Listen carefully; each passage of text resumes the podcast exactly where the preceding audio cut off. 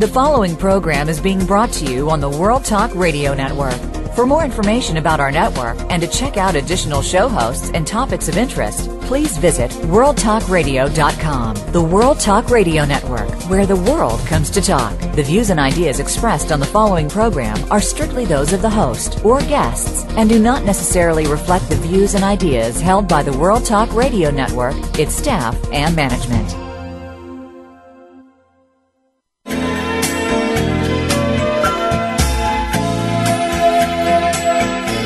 You're listening to Star Style Be the Star You Are with hosts Cynthia Brian and Heather Brittany. Be the Star You Are is a 501c3 nonprofit corporation to improve literacy and positive media. All contributions and donations are tax deductible. To comment on today's show, please call in toll free at 1 866 613 1612. That's 1 866 613 1612. Or send an email to info at bethestaryouare.org. Now back to Star Style Be the Star You Are with the Oprah of the Airwaves, Cynthia Brian. Be the star you are. Well, hello, Power Partners, and welcome to radio's finest hour of power.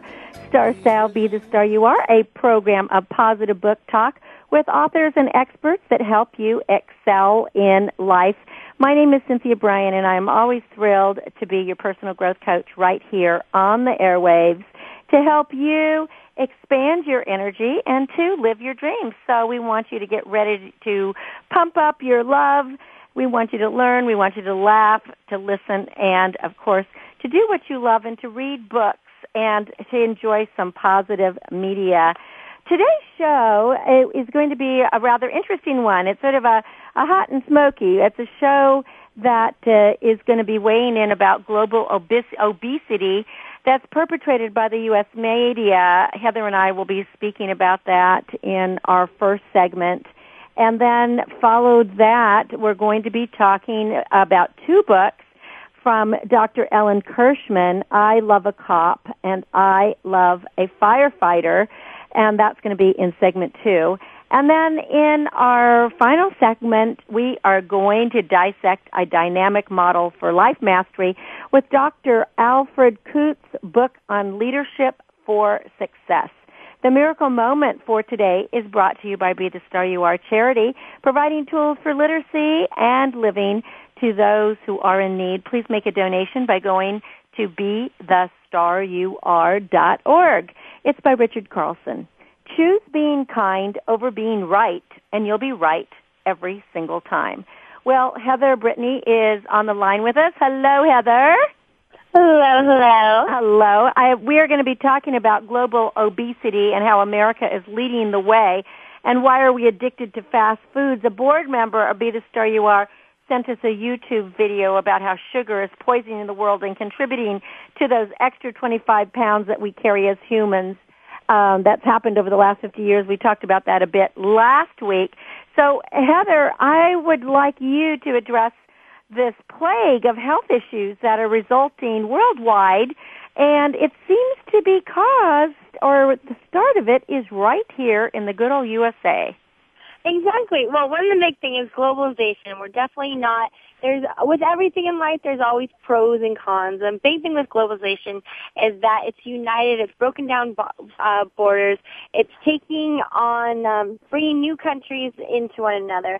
Um, with that though uh, you take the good as well as the bad. While we are bringing um, vaccines to deadly diseases that once plagued countries now we're finding cures for them we're also bringing bits of our culture and with many things uh, though uh, you know, we may fade out of people's lives, our fingerprints are left there forever. And unfortunately, some of our eating habits have gone into this. And as a result, you know, so many countries that used to be um, just on agriculture, uh, such fresh foods, now they've adapted, you know, our McDonald's, our KFCs are popping up everywhere. Um, the weight gain has just spread not only in the USA, we've constantly talking about it, but we've just become this emerging, it's almost become a pandemic, obesity now. Um, it's a social and it's a health uh, cost for everything, and it costs so much. It's putting, uh, recently in all these years we've been discussing about um, all this healthcare reform, one thing that is so huge and so expensive um, is obesity. These things that to treat people. And in some ways, you know, there are things. Some people have pre-set conditions that their family history, they have thyroid, but for the most part, you make the decisions about what goes in um, to your bodies. So when we first found out, I was reading some article, um, I believe it was in Time magazine recently, and it was talking about how we are bringing all these fantastic things and the, the you know, these vaccines helping at the same time we're bringing these poor eating habits and how teen childhood obesity and diabetes rates have just gone skyrocketed throughout countries. And countries, you know, even third world countries, because as we've seen, it's a lot, um, people with less money, it's you can buy, uh, you know, a Twinkie for 25 cents, but an apple will cost you a dollar. And any, you know, yeah, that doesn't make sense, does it? It's like we're we're pounding the sugar and the and the uh the fats and then all the fake stuff into our bodies as opposed to something healthy. Exactly. Exactly. And you know, the big thing what I was trying to say of um regarding uh, culture thing is that um, so much, you know, you, when you think of various foods, of cultural and ethnic foods, and culture really is um, it's defined as a pattern of human activities and symbols. Um, it's something that gives a particular organization uh, significance. And c- culture can be, you know, the people, how we eat, how we dress, uh, the beliefs we hold, all these different kinds of things. And what we are bringing into them is this American culture. Um, you know, we're getting rid of, of the healthy food and we're putting in these fast and fast processed food. Um, I recently went to a big health meeting and they were talking about you know how to improve. They said eat like the rainbow, and eating like the rainbow. You know, the color means health. You know, greens, uh, apple, all that stuff, and that what is not in the rainbow is the color white and white is processed food, processed sugars, white. Oh, know, what white, is good. That's bread. a good analogy. I actually hadn't heard that. I like that. Yeah, and so you know they're saying you know that the color equals nutrition, and you, when you just think about it, you think of all the different colors of vegetables and fish and and grains and all that kinds of things. Um, the big thing, one thing was interesting when we were looking at these obesity rates that were going up is, as I said, is countries that we normally think of having very small, very low, such as um, Asian, China, uh, Korea, that they're known for having such healthy and these great, these great meals. Um, that you know, they're small, they're proportional, they balanced out. But now that we've put, been putting in our new cultural ways with them, um, they're having these increased increase um, I think there was one thing for, for Spain has gone up 27%. Here in America, they even believe that it's nearly almost 50% of the population, um, due to these, you know, to our globalization of poor eating habits. And one thing in that what this all uh, brings to it is this constant thing with health. So we're improving health, we're also diminishing it. And obesity is something in that essence that it truly is, is becoming something that's being diagnosed as a disease now.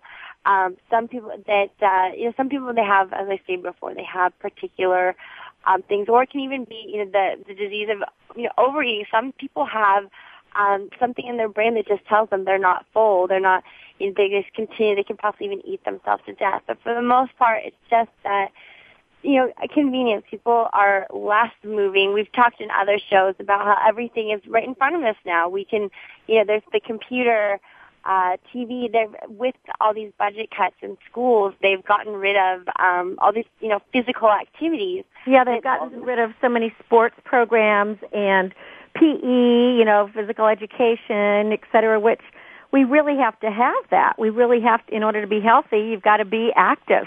Exactly. And especially when kids are young, they really got to learn, you know, they have to to uh, maximize their bodies by working them out. But if they don't learn it at an early age, they're not going to develop good habits for the rest of their life. Exactly. And, you know, one thing is with kids, they have so much energy they need. Know, there's a big thing is that the way, a good way of viewing uh, calories is that it's fuel. You know, it is, you can't, you can't do, you know, I love doing metaphors and comparisons of just trying to break down in, in, in a simplistic way of what we're doing with our bodies. So just as with the car, you know, they, and they even have warning labels at the gas station, do not overfill your tank, danger. And we have to have this thing of that we overfill our tanks. And just as dangerous as it is um, to be driving out with an overfilled tank, it's at the same time you don't want a car driving on fumes. So it's kind of that constant balance. And with kids, you know, kids are these very hyperactive cars in essence. And when we're one, that's why we're having high rates know, with ADD. Is, is we're taking away the art, we're taking away of mind stimulating as well as body. And now these kids that are being cooped up all day, as soon as they get home, the first thing they're doing now is just sitting in front of a TV, sitting in front of a computer, and they're grabbing non-nutritious snacks. And so that's why, I mean, these are the things that if globalization, we want to be inheriting other cultures, um, you know, their, their fresh food, the, it's I kind of well, way that we're In watching this video that was about sugar, um, talking about fructose and glucose and, and it, how it actually is a poison, to the body and what we really should be ingesting for a sweetener is, is dextrose, which is put into beer. You know, it's used in mm-hmm. beers mm-hmm. and it's very inexpensive and it tastes the same and it cooks the same. And, but what I thought was so interesting is that today they're finding babies who are less than six months old who are obese. Mm-hmm. And that's because of the sugars that are put in the formulas. And that was actually something um, I, I watched the same video something that was interesting. We saw at the very beginning he was discussing about what do um, a typical, you know, an, an Asian diet, in, uh, I believe he was in Japan, Japanese diet, uh, have the same with the Atkins diet, and it's they're both they take out processed food and fructose. They don't have that in that. One is saying you lost the carbohydrates, no sugars and one is saying um, you know no carbohydrates, no no sugars, you know lots of lots of meats or no carbohydrates and lots of meats. Um, and that's really just the only thing that they have in common is that that they don't have the sugars. Both of them exactly. don't have sugar. But you know, but they exceed you know certain success under is that sugar is lurking and everything. It's surprising me just to read your labels. And one way when people, if people say they don't understand um, how to read your label, when you look at ingredients, the first ingredients, actually the way the ingredients are listed is in how, what the percentage of it. So if your first ingredient is milk, that means that that product has the highest percentage of it. That's why sometimes when you read down at the bottom, that's when it starts saying those crazy words you can never pronounce. And in the first part, you don't want things like that but um, usually the first three ingredients. So it's always interesting. I like comparing that if you've ever seen cheese and cheese product, and that's something too when you're looking for food. Um, those things that are un, that are processed, not non-natural in essence, are going to be a lot more soaked with uh, sodium, uh, carbohydrates, and sugars are things that have a variation. So there's different, there's things we'll say cheese or cheese product. That would be those processed cheese slices. Um, there's peanut butter, and then there's peanut butter spread. Peanut butter spread is the first. You know, when your first ingredient is um, corn syrup, you know, it's fructose, and then later down, you know, it, it says peanut. You want what your thing is to be the very first ingredient. So, in other um, words, for peanut butter, just to make it clear, you want the first thing listed to be peanuts. Exactly. You don't want it to be peanut spread exactly. because and that's going to be oil. What and... to say is milk, not oil, not. The and with so many things that pumped with all these oils and the sugars and the sodiums, uh, all these things that your body isn't made to um, digest this stuff. That's why so many people have so many, um, you know, gastrological incidences.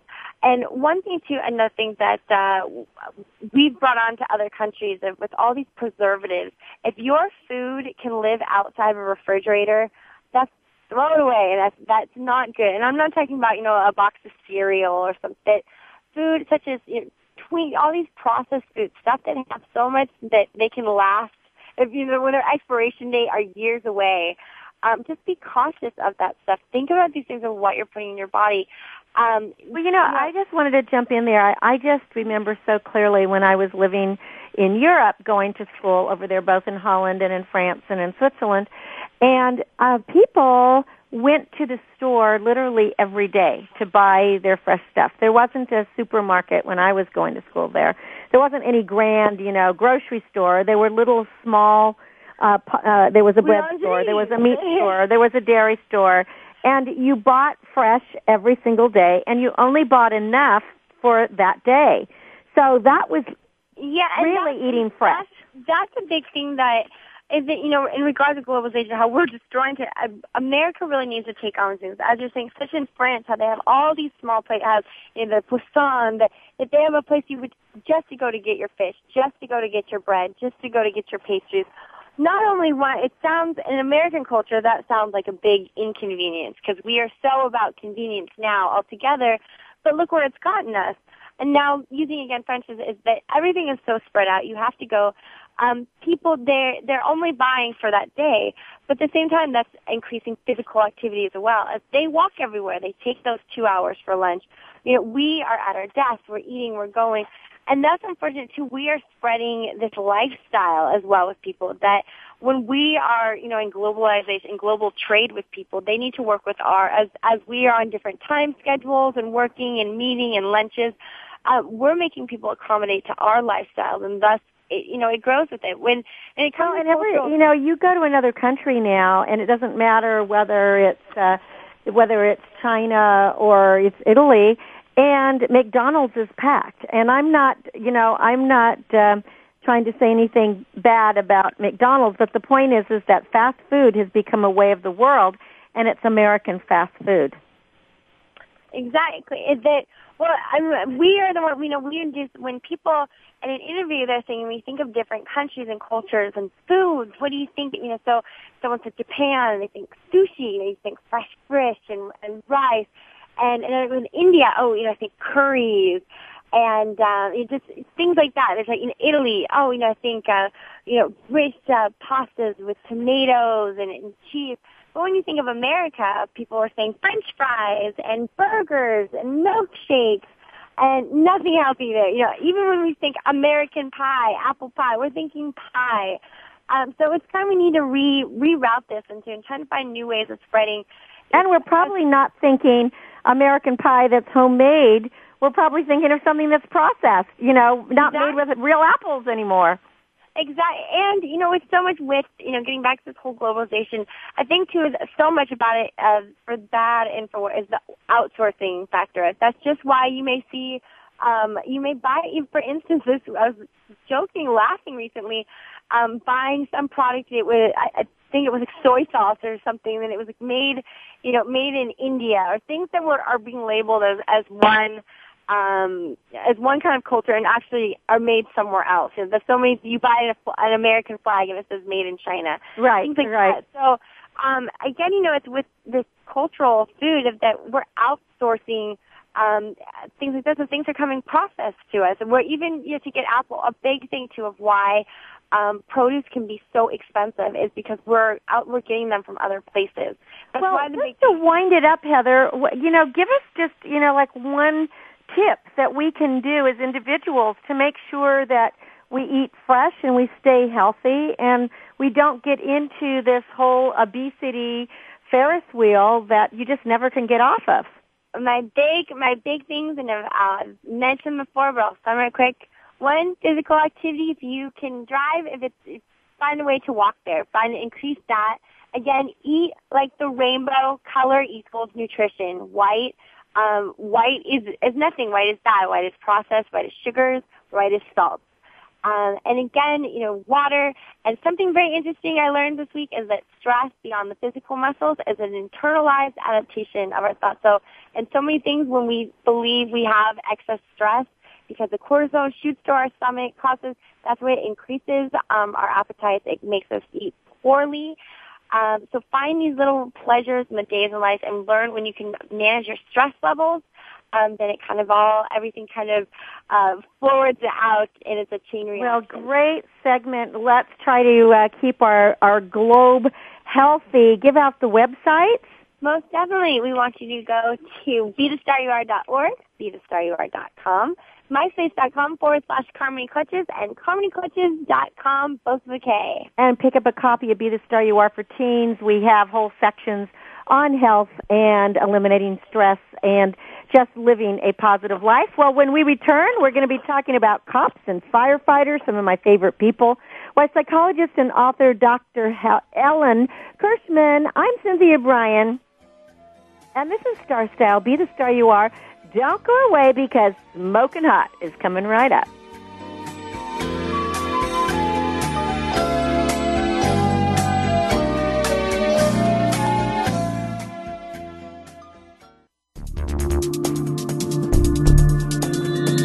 Listen. Listen. The world is talking. The World Talk Radio Variety Channel.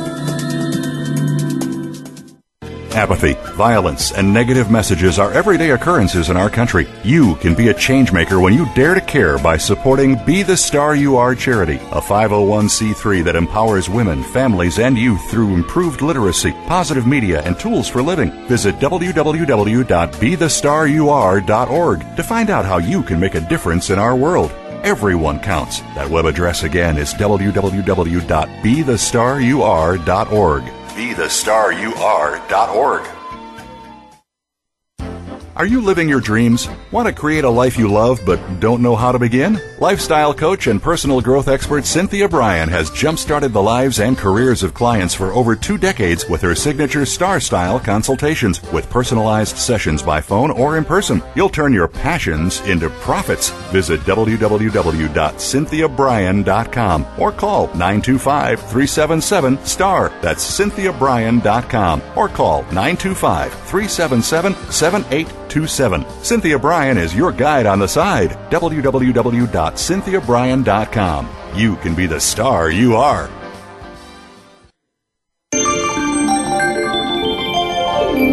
You're listening to the World Talk Radio Variety Channel.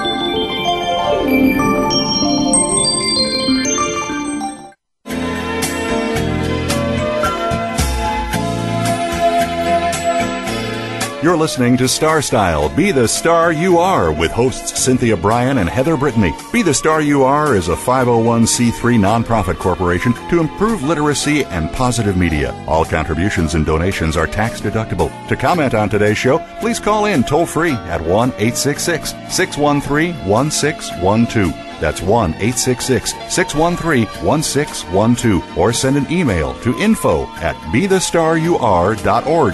Now back to Star Style Be the Star You Are with the Oprah of the Airwaves, Cynthia Brian. Be the star you are. Thank you for staying tuned to Star Style Be the Star You Are, where the world comes to talk, listen, and share ideas. Every week we bring you the top authors whose books are making a positive difference in the world. Pick up a book today. It's like a garden in your pocket. Well, nothing worth doing is easy, and that includes loving a cop or a firefighter. Being a member of the law enforcement and safety community offers a sense of pride for officers and families, but the long hours, the unpredictable shifts, and of course the crisis-driven nature of these professions can turn life on the home front into a little bit of an emotional roller coaster. Dr. Ellen Kirschman is a psychologist who's worked with police officers and firefighters and their families for more than two decades, and she has two books that gives you practical ways to deal with the challenges that come with the territory. Her books are I Love a Cop, What Police Families Need to Know, and I Love a Firefighter, What the Family Needs to Know. Welcome, Ellen, to Star Style. Be the star you are. Thanks for inviting me. Well, thank you. Coming from a family packed with firefighters as well as law enforcement personnel, I was really intrigued when I saw your books and I thought, you know, this is something we got to bring to the airwaves. And especially since 9/11, Ellen, it seems that more people are really aware of and hopefully proud of of what our police and fire squads do on behalf of the community. But before we get really into your book, why don't you give us a little bit of background on what your practice is and what was your impetus for writing these books in the first place? Well, I've been working with public safety, uh, police, fire, um, dispatchers for many years, and I realized that this job, unlike almost any other job I know of, really spills over to home and to the family um, when we do an off, they do an awful lot of training of police and firefighters, but we never turn to the family to train them because they are really the first responders, first responder. And often police families and fire families as well uh, feel isolated. Uh, they may be dealing with things that they just simply don't know how to deal with. And I wrote the book because I thought I could help families figure out what they can and cannot control about uh, how the work spills over to home and how they can be supportive of their spouse. And you know what's so interesting about your books is that they have become almost required reading in both the uh, police forces and and the fire departments because they are so helpful because they're really packed with stories, true stories from the field, you know, from the fires, from from the occasions that really help explain what's going on and it can help the families cope a little bit better. I mean, it's it, talking with firefighters, I, it's like I mean, who runs into burning buildings? You know, everybody else is running out. They're running in. What kind of person is doing this? So we have to understand the psychology of what makes these men and women go into this profession in the first place. It really is about service, isn't it? Well, it is about service and really wanting to uh, make a difference. And it's wanting to be part of something that is important and of which someone can be very uh, proud. So, and there, this is a special group of people. As you said, not everybody can do what people in the police and fire can do, and that same thing goes for their family. They really are a very independent and uh, different uh, breed of folk. you know, I know in your you uh, talk about in your book, uh, I love a firefighter, how your brother. Uh, you went to fire school so that you could understand what was going on, and that your brother had been a volunteer for many years, but you didn't even realize what it was like in a burning building filled with smoke and he had never said anything because he just assumed and I totally get that. My father was a volunteer um firefighter 45 years on uh, as a volunteer firefighter in the country and he was captain for most of those years and as a child we got to go out on burns but you know what? I remember most, and almost everybody in my family is either on the force or you know a volunteer in some way, or in the same with the police. Um, I just remember how important it was for the family to support what was ever what was going on, because in those days um, the the firefighters actually had to buy their own equipment, even their trucks, everything.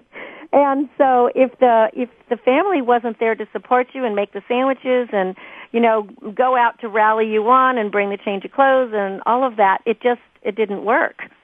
Well, I think it has to work both ways. What I say to cops and firefighters is, look, you've got two families. You've got your work family and you've got your real family. And exactly. You, you have to take care of both of them because communication is one of the real challenges for public safety families uh, firefighters and cops alike uh, often feel like they can't talk about the work they do because it is it will be frightening to their family or it was too grotesque, too difficult to describe, or they don't want to think about it anymore. And the family members have to understand uh, have to understand that I mean, firefighters and cops, as you know, couldn't do the work they do without a family to support them, which also means then that the uh, law enforcement professional, the firefighter, has to return that support to their family. It can't be just a one-way street. Well, so how, what is it, what does make a successful police or fire family? What makes them tick? How do they do that? Well, they do that in a kind of very interesting way. I think they do that by being quite independent, by being able uh, to pinch hit for each other because there's awfully long hours involved in, in uh, emergency services work. Um, they need to have family members need to have their own separate support systems because as you said, when the big one hits here in California, it'll be a big earthquake. All the emergency responders will be going into work and the family will be left to cope by themselves. So they need to be strong. They need to have their own independent, um, uh, independent support systems. I also say that, particularly for law enforcement families, they need to be assertive and outspoken because they're married to professional interrogators, and if they don't learn how to uh, assert themselves, um, they're apt not to get what they need. They're not apt to not get their needs met. I think it also helps to work for a family-friendly department, and that varies across the United States, and to have some accurate understanding of what the job really is, not to get your information off of the television set. Now, so your dad allows when you talk about that quite a bit in your books because these days, you know, the television is filled with uh, all the different cop shows. There's movies about fire fighters. There's, you know, all of this stuff going on, and so it, there's a lot of myths out there. And I just know with the people that I know, those myths have been busted over and over. I mean, everyone that I know that's in the fire uh, fire forces or the police forces, they have uh, good marriages, they have nice families, um, they're they're you know they're doing well. But mm-hmm. you mentioned in there how you were at a, a conference and there was something that really was distressing to that was said to the people that were in the audience and i think that we we can't spread rumors without basing them up with statistics absolutely and the biggest rumors of course are about uh divorce um about the lethality of the job how dangerous it is um and all, there there are many myths about alcohol abuse and and well, let's take the one of divorce in law enforcement people are convinced that uh, police officers have higher divorce rates than other occupations. In fact, they do not, with the research that I know, which is very hard to come by. Uh, I think people, the highest divorce rate uh, on the last study, uh, comparison study I saw, were bartenders and massage therapists and dancers. Oddly enough, it's important. And I think dentists are right up there too, right? dentists, well, uh, they weren't on the list. Oh, good. That's of, good to know. most recent one I saw it's important to uh, bust those myths, as you say, because if you are a police family in trouble and you think you're destined to get divorced, because that's what happens to cops, why would you look for help?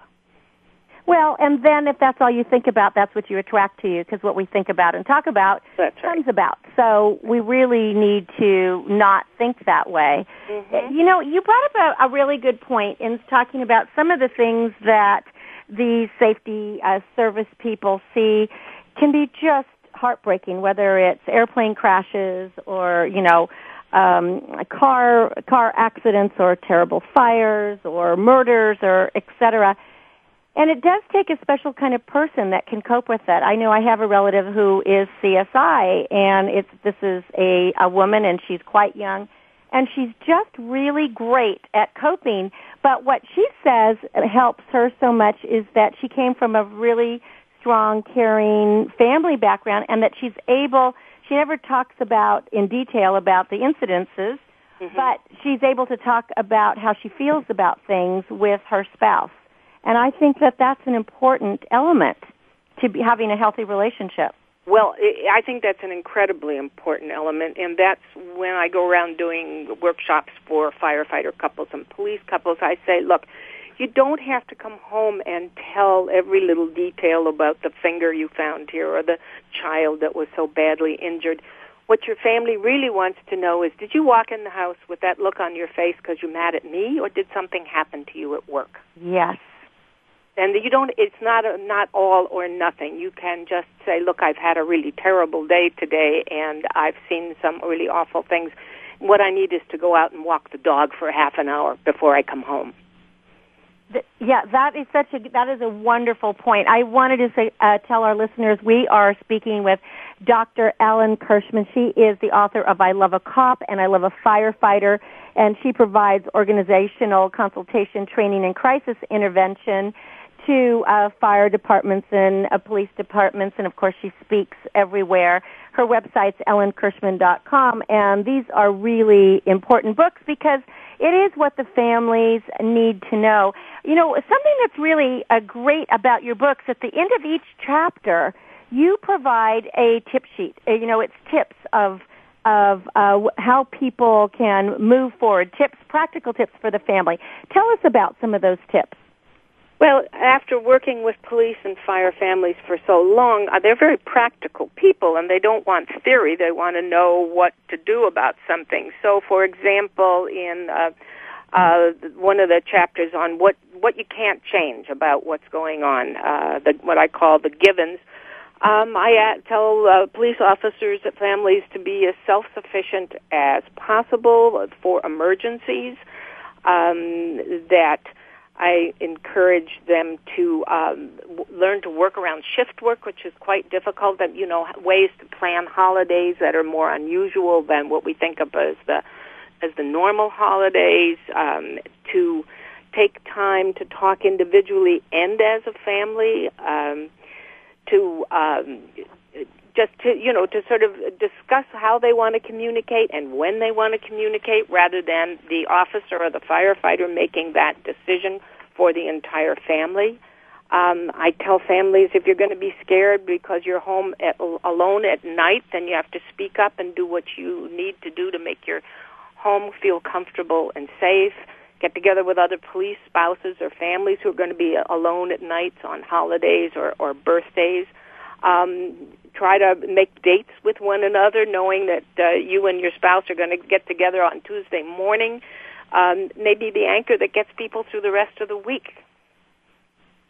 You know, I think all of this that you're saying is so crucially important because what you when you mentioned and you talk about this the shifts that they have. I mean, firefighters, depending on the department, you know, they can be on three, off three, on four, off three, or I know if there's a, a big fire somewhere, I had a relative that was gone 57 days this, uh, this year without uh, being able to come home or see family. 57 days. Mm-hmm. And so I think it's very crucial that the family members, as you say, learn to be independent. They have to have their own life outside of whatever it is that their safety partner is doing, and they do need to be self-sufficient. You, you, yeah, I don't think you get into a relationship with a police or a firefighter thinking they're going to save you. you better save yourself first. Exactly, exactly. And and fortunately these days we have all these electronic ways of communicating with each other because I think one of the things we're seeing since September 11th were long uh, long deployments and knowing that people may um, not be home for quite a while so that it is important to try to figure out a pattern for your family. Particularly small kids need to keep in touch with their parents if their parents are away. And you know the great thing is is now with as you said, you know with cell phones and texting and all of that, there's usually a way to keep in touch which we didn't have 20 years ago. That's right. So that was a huge huge difference.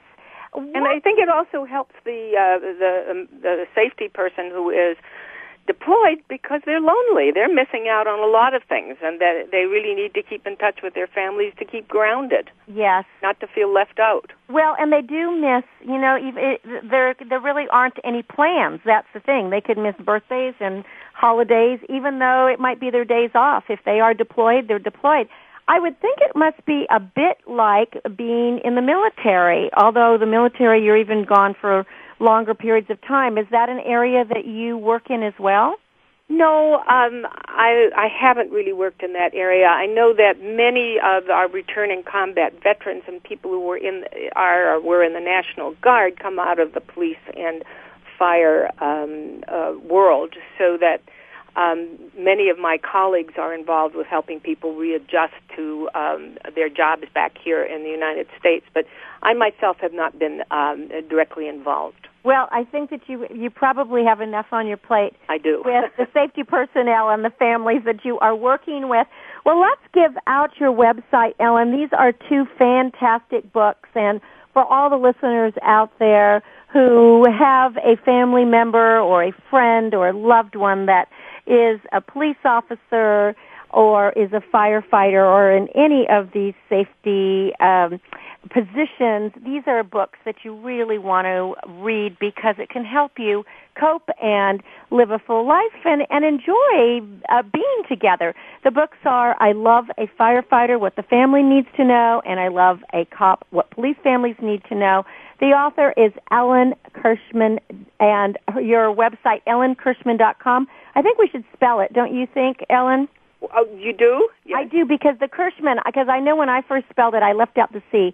Kirschman is K I R S S C H M A N. Exactly. And Ellen I welcome hearing from anybody. Thank you so much, Ellen, for joining us and for all the work that you do on on behalf of the families and our firefighters and our police. I have to tell you, I don't think I've ever met a fire person that I haven't absolutely loved, and I feel that we're all very indebted to our police force as well, and the training is getting better and better every day. So thank you for what you do. Well, these are very special people, and they deserve all of the support that they can get. It's been my privilege to work with them, and I thank, totally thank you agree. inviting me. Thank you, Ellen. Ellen Kirschman, author of "I Love a Cop" and "I Love a Firefighter."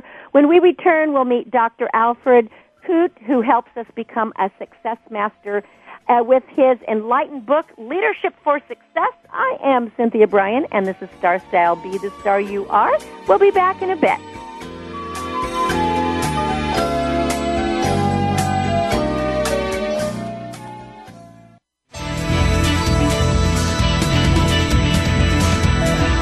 Listen. Listen. The world is talking. The World Talk Radio Variety Channel. Apathy, violence, and negative messages are everyday occurrences in our country. You can be a changemaker when you dare to care by supporting Be the Star You Are charity, a 501c3 that empowers women, families, and youth through improved literacy, positive media, and tools for living. Visit www.bethestaryouare.org to find out how you can make a difference in our world. Everyone counts. That web address again is www.bethestaryouare.org bethestaryouare.org.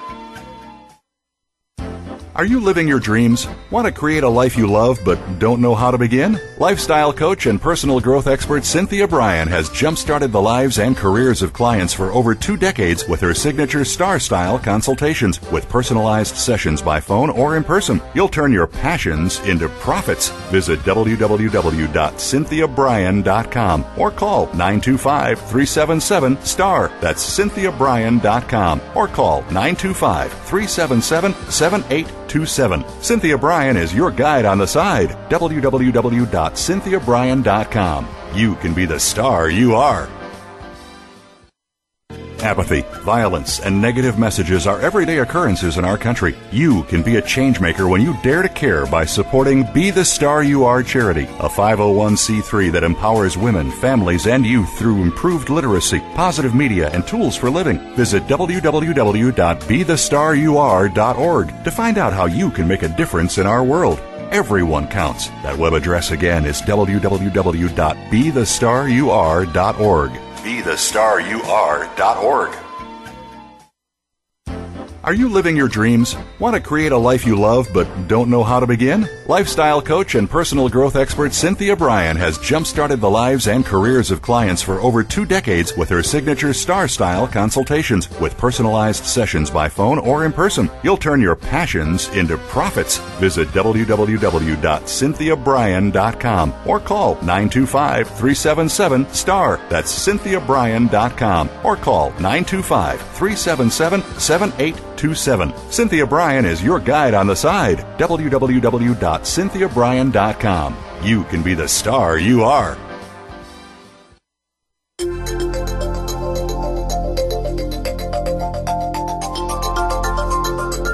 The World Talk Radio Variety Channel, where the world comes to listen and talk.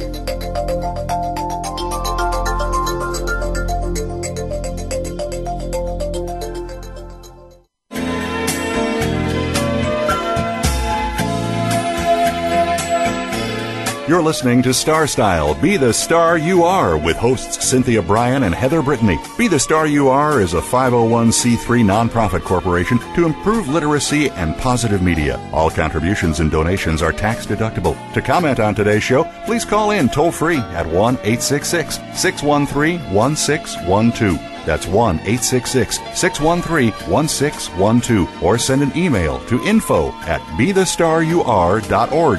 Now back to Star Style Be the Star You Are with the Oprah of the Airwaves, Cynthia Brian. Be the star you are. Well, we really have a power segment for you now. Thanks for staying with me. I am Cynthia Brian, and this is Star Style Be the Star You Are, where we bring you the authors and experts every week that help you excel in life. Well, heralding from Cameroon, West Africa, Dr. Alfred Nkut is an accomplished physician, entrepreneur, and philanthropist. His avid interest is providing a dynamic model of influence and the psychology of winning to help our performances go from good to great. His fantastic book is Leadership for Success, Dynamic Model of Influence. Welcome, Dr. Nkut, to Star Style. Be the star you are.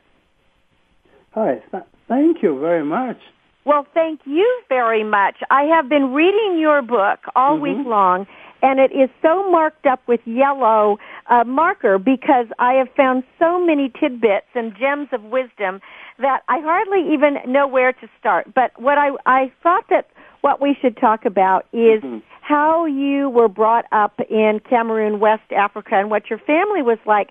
Because I was so, um, I, I was saddened, and at the same time, I realized it made you the man you are mm-hmm. to find out how your father treated all your other brothers and siblings and given them lots of money and giving you a total of five dollars to survive on. But this is what pushed you to become successful. Would you talk about that? Uh, you know, how sometimes we have to go through the struggle to realize what our real purpose is. Mm-hmm. Well, um, I, I, must thank you for uh, giving me this opportunity on your program. Um, regarding how my childhood, I had a very rich childhood. Um, it was accidental in so many ways, come to think about it, uh, but it was fulfilling and it was an eye opener to me in so many ways. I hail from a family of so many uh, children, step brothers and step sisters, and um, um, so many things happened when I was in Cameroon during the holiday.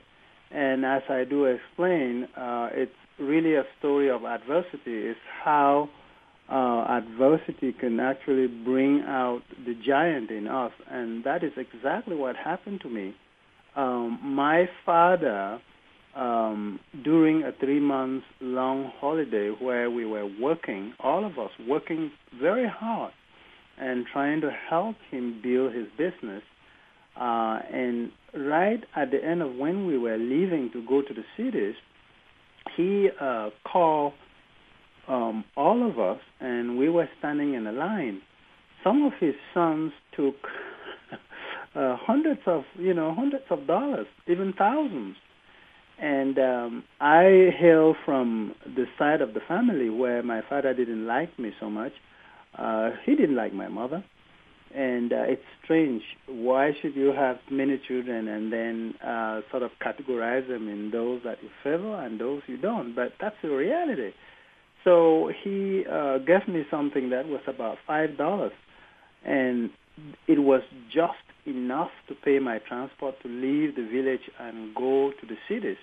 So when I arrived the cities, I had nothing. So I had to go here and there and borrow money and you know tip my hat to people that uh, um, and and you know think about what that does to my self-esteem and um, I had to do um, jobs even during when I was in school, go around and sell uh, coconuts, um, sell uh, candy, and you know just to have enough money and pay for my.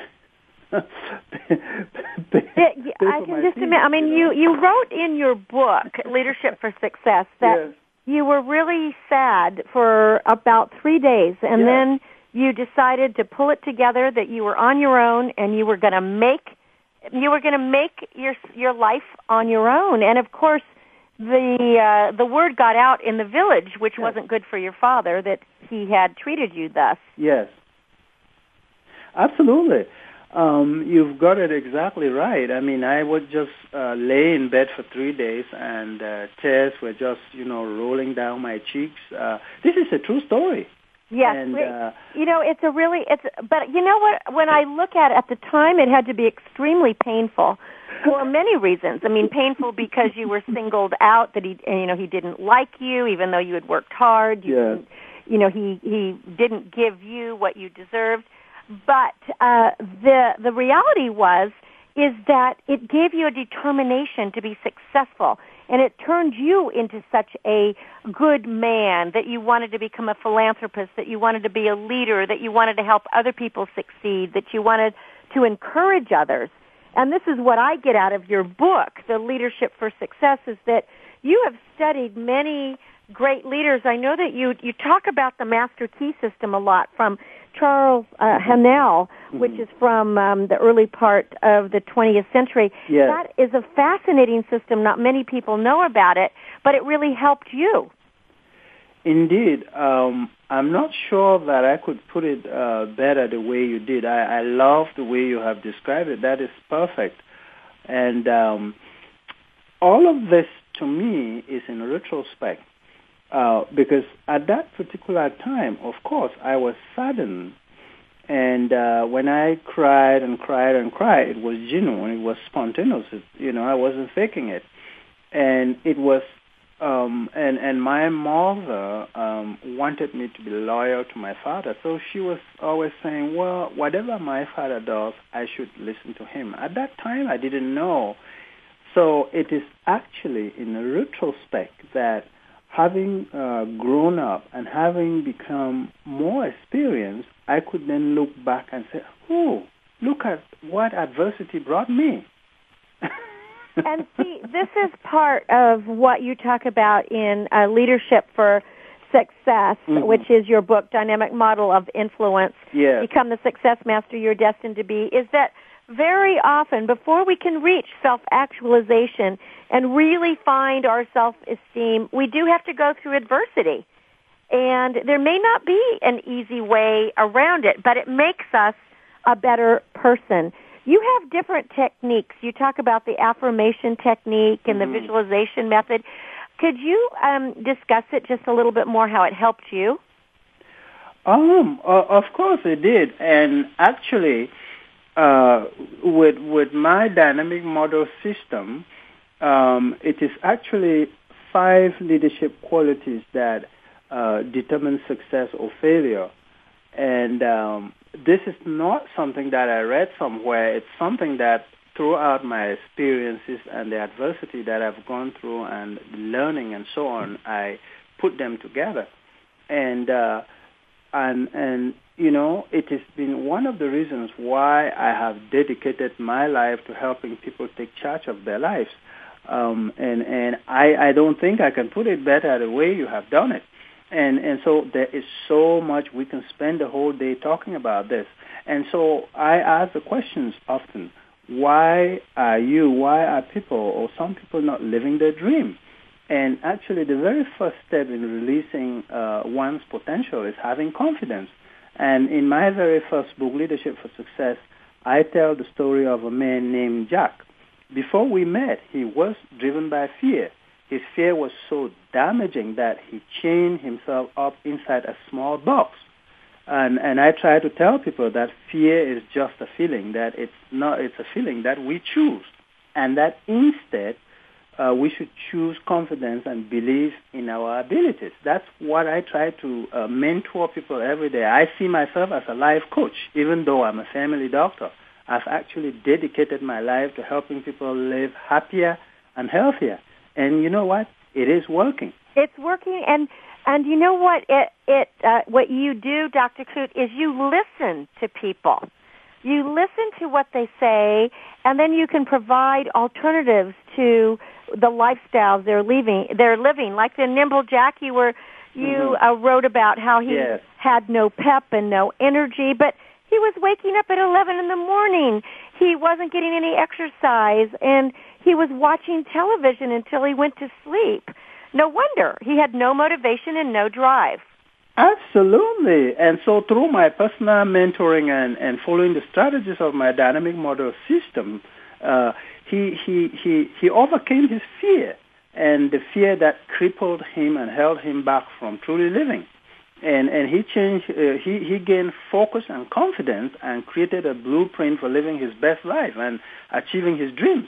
He well, you know one of the things that I love in your book, and it's the the chapter psychology of influence. When you were talking about the habitual mental patterns, yes. and you ask your readers to imagine the subconscious mind as a bed of rich soil that can help seeds grow and sprout. You know, they're either going to be good seeds or bad seeds, so that every seed, every thought is a cause and every condition is an effect yeah. And so that we actually take charge of our thoughts. And I thought about when you give that analogy of looking at our thoughts and our mind like a garden, mm-hmm. it is so interesting that if we don't, you know, prune and water and and fertilize and add good things to our mind, we are not going to have a good life. We won't live our dreams. we have to, it is the reap what you sow. Absolutely. We have to visualize what we want uh, our lives to be and create affirmations and repeat them throughout the day till we fall asleep. This is what I tell people. They apply it. I've had millions, you know, uh, thousands of testimonials to this. And you know what? There are a lot of scientific studies that uh, uh, lay credence to all of this. And so my dynamic model actually teaches people to identify their abilities and the things that are holding them back, the perceived obstacles that are holding them, them back. And once they realize that fear is not a fact, that is just a feeling that keeps them away from a life of abundance and personal satisfaction, then hey, the life changes. It becomes limitless. Yes, because fear really isn't real, and we have to face our fears. And in your book, um, Leadership for Success, you definitely outline a way that we can look at our fears, walk through our fears, face it, and then fear disappears because it's really not reality. Fear is just a feeling. It's a feeling. And and so that process of releasing ourselves from the comfort zone of false security uh, is so important. And once that is done, we realize that we can change our lives by simply changing our thoughts. Us changing our thoughts. Again, what we think about and talk about comes about. Absolutely. I, I wanted to touch on you are a philanthropist, which touches my heart. I too am a philanthropist. You've started several foundations uh, mm-hmm. uh, to help uh, erase poverty. Yeah. But I really believe in giving back. I do feel the paradox of life is the more we serve others, the more we serve ourselves. It is strange. But would you talk about service and the importance of, of volunteering or donating or giving back? Because your whole life is about that. Your whole life is about serving and helping others uh, succeed and to live a life uh, that they're mm-hmm. born to be, to be the stars they are. Absolutely. I mean, I, I can't agree more with you. And, you know, a sense of purpose makes the emotional connection from uh, the brain to the heart so that we become passionate about our dreams and goals. And, you know, this is the, the, the, the purpose behind the purpose, which is so important. Indeed, it's so paradoxical simple as it is, but it's profound, but mostly paradoxical that many people don't see it. That as a farmer, our soil is the, the true soil that we till. But when it comes to humans, uh, Cynthia, like you and me, our soil is people. People. Uh, you know, I love it. I, do you know, it's so interesting you say that, Dr. Nkut, because when people ask me what's my profession, I say I grow people. Because I'm a gardener. As a gardener. I grow people. that is it. And so look at my uh, uh, my my my my organization in West Africa. It's microfinancing institution, and so I put money, try to help people help themselves. Well, it's a microfinancing institution, so um, um, I believe that creating businesses is a medium for for for for helping people help themselves. And and that's what I, I, I grew that's one good thing I learned from my father because he loves business and he does a lot of business. And he was a great businessman. He just he, wasn't he, a fair daddy. Yes, yes. He he was and he still is. And so um, um, I help people help themselves by giving them money. Of course, they help themselves, but I it also helps me because it makes me lots of money. And yeah, and it also makes you happy, I would think, too. Absolutely. So it's it a win-win. Well, I want to give out your website, um, and I want to spell it because your last name is spelled differently than it's pronounced. Yes. So people can find your book, Leadership mm. for Success, Dynamic Model of Influence. Mm-hmm. The website is alfrednkut.com, but it's yes. spelled a L F R E D N K U T dot com. Did I get that correct? You get it. You got it perfectly. Okay, so we want people to go that go there, and I understand that you're going to be writing another series of inspirational books. So I hope you'll come back to our show our show to share those because you're going to be releasing Seeking Inner Peace And Dream and Succeed, is already an inspirational released. Uh, very soon, the rest of the Dream and Succeed and so on, they would be released as well. Well, we can all learn so much from you as being an entrepreneur, being a good person, and making a difference in the world. So please pick up a copy of Leadership for Success, Dynamic Model of Influence. If you really want to have some life mastery, Dr. Nkut has a lot of great advice and tips and examples and stories in here. It is such a, a great pleasure to meet you, Dr. Nkut. Thank you uh, for your donation to Be the Star You Are and for supporting the charities that you do. Thank you very much for having me. Oh, this has been a pleasure. And thank all of you for being a listener. As you go out in the day to day, remember no one's ever walked this earth with your exact combination of inborn and acquired strengths, weaknesses, talents, and experiences. You are one of a kind, and you have the power to love yourself and become the person you want to be. Be the star of your own life. Take a look in the mirror and admire yourself. My aim is to encourage, inspire, inform, and motivate. And until we celebrate next week, my name is Cynthia Brian, and this is Star Style. Be the star you are. I'm thanking you, and I encourage you. Be the star you are. We'll visit next week. Have a great one.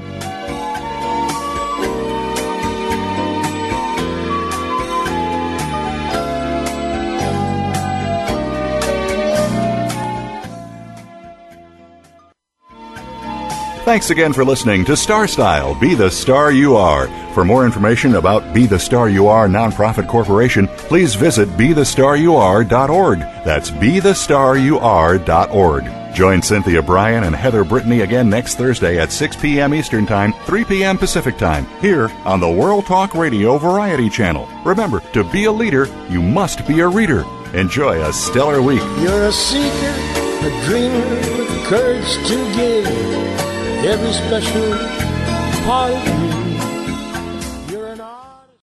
Thanks again for listening to the preceding program brought to you on the World Talk Radio Network. For more information about our network and to check out additional show hosts and topics of interest, please visit worldtalkradio.com. The World Talk Radio Network, where the world comes to talk. The views and ideas expressed on the preceding program are strictly those of the hosts or guests and do not necessarily reflect the views and ideas held by the World Talk Radio Network, its staff, and management.